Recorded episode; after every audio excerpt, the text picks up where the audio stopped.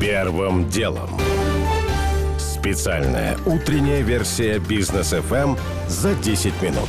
Доброе утро. Сегодня 10 января. Я Игорь Ломакин. Это подкаст «Первым делом». Первый в новом году. Для начала о том, что случилось, пока вы спали. В Женеве начинаются российско-американские переговоры по безопасности. Вчера поздно вечером состоялись предварительные консультации в узком составе с нашей стороны замглавы МИД Сергей Рябков, э, со стороны Вашингтона заместитель госсекретаря Венди Шерман. После двухчасовой беседы Рябков сказал журналистам потрясающе, разговор был сложный, он не может быть легким, но деловой. Думаю, что в понедельник время не будем тратить зря. От американской стороны последовало только краткое заявление Госдепа о том, что Шерман сказала, что каждая страна вправе сама выбирать себе себе альянсы и что Вашингтон будет готов обсуждать тему безопасности в Европе только с участием европейских стран. Продолжение темы в комментарии Георгия Буфта. В Алмате сегодня восстановился доступ к проводному и мобильному интернету. Его не было несколько дней во время и после беспорядков. В Казахстане сегодня день траура по погибшим во время событий начала января. На 3% подорожали автомобили в России с начала года. Об этом пишет коммерсант, отмечая, что цены выросли и на марки, которые уже увеличивали их месяцем ранее. Например, АвтоВАЗ. Дилеры ожидают продолжения роста цен из-за все растущих издержек автоконцернов и ослабления рубля. Минюст Германии потребовал от Телеграма назначить официального представителя в стране. Глава ведомства Марка Бушман давал интервью газете «Бильд», в ходе которого журналисты сказали министру, что в Германии нарастают антиковидные протесты, а в телеграм-каналах публикуются угрозы убийством в адрес политиков, врачей и ученых. На это Бушман ответил, что Телеграм должен назначить контактное лицо в Германии и создать понятный канал для сообщений о противоправном контенте.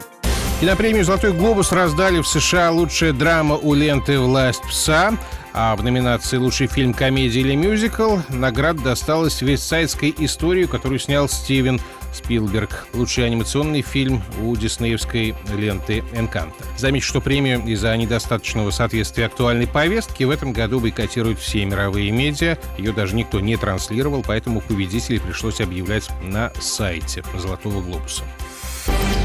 Первым делом.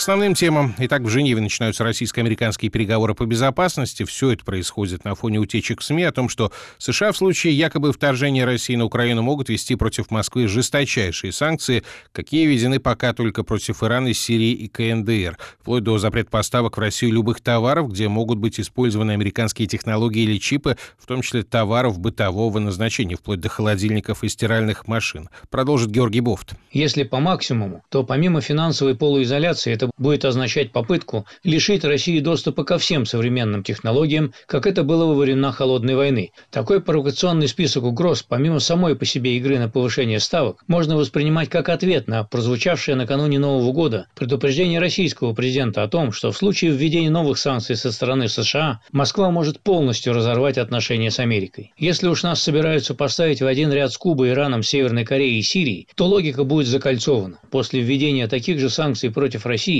Все дальнейшие переговоры с Америкой становятся бессмысленными, причем с обеих сторон, поскольку новых рычагов давления в руках Вашингтона просто не останется. Останется только воевать. Так что вполне возможно, что предстоящие контакты будут максимально короткими, сведясь к обмену ультиматумами. Наилучшим результатом стала бы договоренность продолжить диалог хотя бы по ограниченному кругу вопросов. Пока переговоры будут продолжаться и ни одна из сторон не хлопнет дверью, есть надежда, что пушки, в том числе санкционные, помолчат. Но долго такое положение длиться все равно не может без того, чтобы либо одна из сторон не пошла на существенные уступки от своих первоначальных позиций, либо накопленные противоречия уже решались бы не за столом переговоров. Георгий Буфт. Как ожидается, сегодня российско-американские переговоры стартуют в 11 часов по московскому времени. Место проведения – постпредство США в Женеве. Но это не все. Уже в среду 12 января в Брюсселе соберется Совет Россия-НАТО. 13 числа состоится заседание Постоянного совета ОБСЕ в Вене. Первым делом. Другим темам Владимир Путин сегодня примет участие во внеочередной сессии Совета коллективной безопасности ОДКБ по видеосвязи. Тем понятная ситуация в Казахстане, который в первые дни года был охвачен беспорядками и насилием. В страну по запросу президента Такаева пришлось вводить миротворцев ОДКБ, в основном россиян. Они сами охраняют стратегические объекты и в столкновениях с мародерами и бандитами не участвуют. Об отношениях местных к появлению иностранных военных говорит жительница Алматы Алия. А вообще, как люди относятся к тому, что из России и других стран приехали миротворцы, военные? Очень сложный вопрос, потому что как только все узнали об этом в соцсетях, большая половина народа была против, объясняя тем, что, возможно, будет какая-то война. Ну, а некоторые, наоборот, были рады поддержке, потому что все стало уже выходить из тех рамок. Были такие ужасные новости, мы все боялись и поскорее хотели, чтобы все это закончилось. Вчера вечером пресс-секретарь президента Казахстана Берик Уали заявил, что миротворцы надолго не задержатся, возможно, максимум на неделю, а может и меньше. В ОДКБ эти слова пока никак не прокомментировали. Но в стране действительно стало намного спокойнее. В столице Нур-Султане торговые центры и развлекательные зоны при них возобновляют работу, потому что, наконец, впервые за несколько дней в городе снова работают терминалы для оплаты банковскими картами, а, например, в Алмате рассчитываться придется только наличными. При том, что офисы банков не работают, а многие банкоматы уничтожены. Об обратной стороне цифровизации журналист Ярослав Разумов рассказывает нам по стационарному телефону. Мобильный он оплатить не может. Вот у меня кончились единицы, и оплатить я не могу, потому что наш банк полностью закрыт, и у него разгромили очень много отделений. И вот входящие звонки, и все, и больше никакой связи. Ну, естественно, карточками ни в одном магазине расплатиться Нет. нельзя. Нет, поэтому и у многих людей проблемы, потому что в Казахстане очень сильно была развита безналичная сфера. Было все действительно в этом плане, инфраструктура создана очень хорошая. Сейчас ее нет, ее разнесли, и вот карточками нереально, да, везде наличка.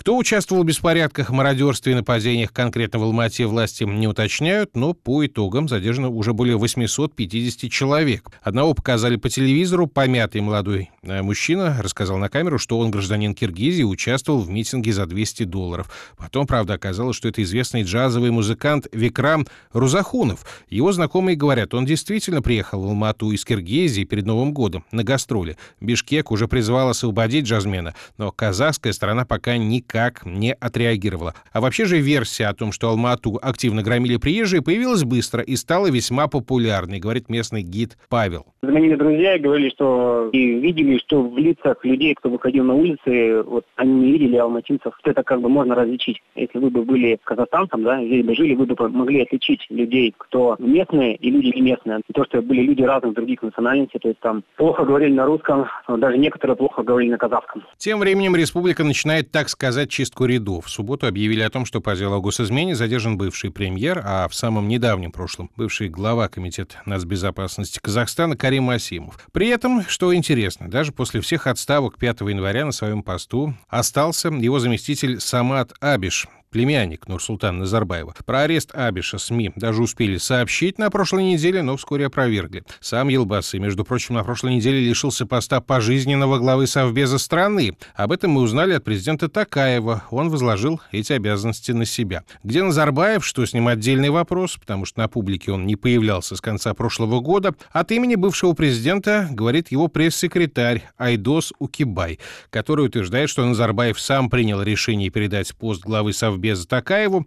Было еще в пятницу сообщение пресс-службы белорусского президента о том, что Лукашенко по телефону беседовал с Назарбаевым, но без подробностей. Первым делом.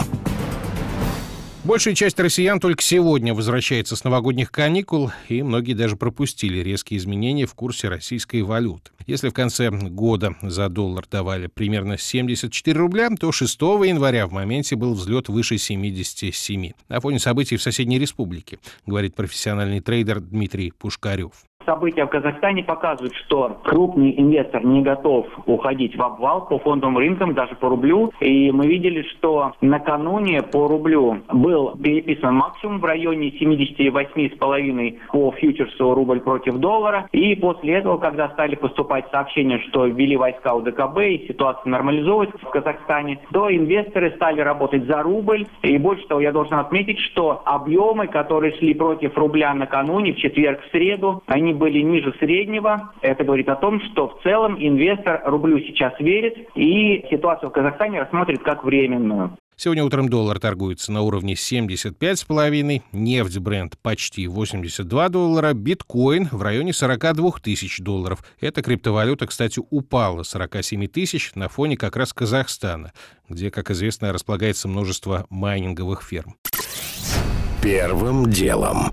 Уже не успеваю рассказать подробно о том, откроется сегодня или нет школа в поселке биокомбината, за которую в конце прошлого года подмосковный губернатор Воробьев публично разнес главу городского округа Лосино-Петровский. Чиновник уверял, что пустить детей можно будет не раньше 20 января. О том, что штампы о браке и детях в российских паспортах теперь не обязательны, в МВД это объясняют цифровизацией.